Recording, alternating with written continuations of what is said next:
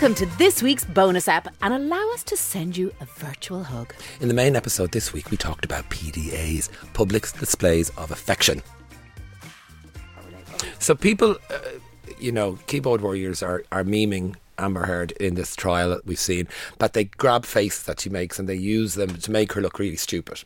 So uh, it, oh, it got me thinking um, the memeification of a human can be very manipulated, right? Massively. Of course, right? So they can edit her to look like really silly. But it got me really thinking about how unfair that kind of is, but how public it is as well. How reduced it is. How reduced, reductive, uh, and that's another thing. I like. I've uh, it's it's spilled over into my virtual world, so I see it, and I know you you you're not paying attention to it. Uh, I'm kind of deliberately avoiding it, to be honest with you, because I think it's. I mean, I'm sorry to put my earnest hat on now, but it is a pretty pretty serious issue. It has become fodder. Yeah. You know, and, and this reduced narrative. See, okay, so and I suppose this is my bigger picture with that. That reduced narrative is actually you're watching that and going, are there other women who have been physically abused in relationships going, well, what's the point in coming out? Because yeah. you know n- nobody knows what the results are of this, and nobody knows if it's true. But the media and the memers are painting her as a fraud. Definitely, right? They're saying she's making it all up. That's ba- and everybody's on team Johnny Johnny Depp.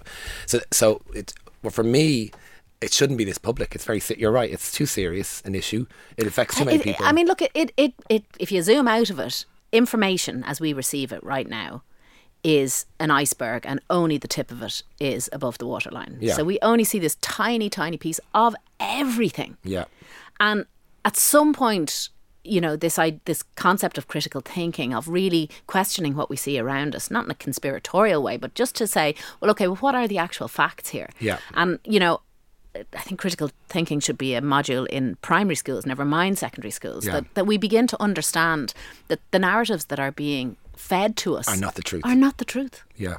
Are we seeing a trend whereby accusers are now being vilified? And I am seeing that creep a lot. You know, whereas it's almost like a reaction to woke culture. It's almost like a reaction to the Me Too. It's like uh, we. I remember hearing somebody at a rally saying, "I believe you before you open your mouth," and I remember thinking, That Well, that's not great. That's not great. You can't believe somebody before they. You ha- and I, I wonder is the media and online people backlashing against the Me Too movement by just n- not even listening to accusers. You know what I mean? Shutting them down, making them look stupid. It's very, it's very. Inter- it seems to have swung the other way all of a sudden, where uh, we were we believed everybody before they even opened their mouth about Me Too, and now all of a sudden uh, online, your people are going, nah, don't believe that, and they don't know the truth. yeah. That's what's interesting to me. I think it's. I, I think it's.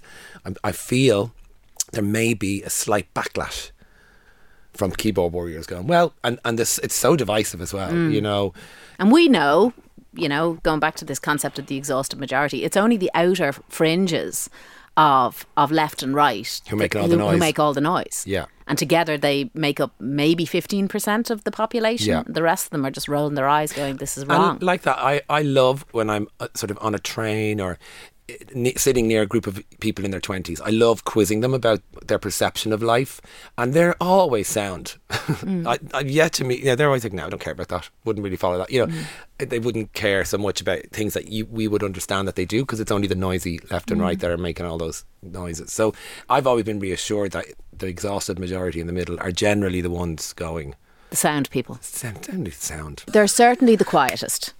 They're certainly the quietest. And I think we have to remember that. Yeah. The, the people who shout the loudest are the ones who have the most polarized views. I had to check myself recently. I noticed I was just mindlessly scrolling through Instagram. I caught myself. I was like, "I'm what am I doing?" So I've turned it. All my notifications are, have always been off, but I've had to stop myself. You, it's really weird. Mm. I've never experienced that before, but I've just been mindlessly scrolling and then catching myself and going, "What the fuck are you doing?" You're looking for something, but what is it? What It's not on your phone. Get, get rid of it. Mm. And It's it's uh yeah it's ugh. Yeah, it kind of gets into your head, doesn't it? it does. Yeah.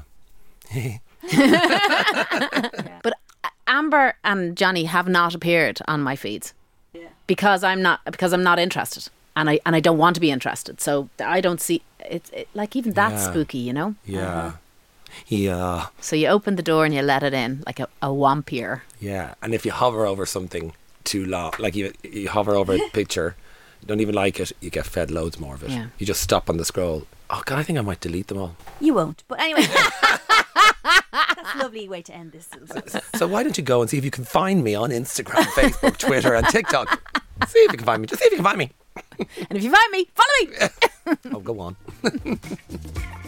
Thank you so much for listening to the Len and Courtney podcast. Follow at Len and Courtney on all social media platforms, but not Brendan because he's gone for the latest updates, news, and sign up to our fabulous newsletter.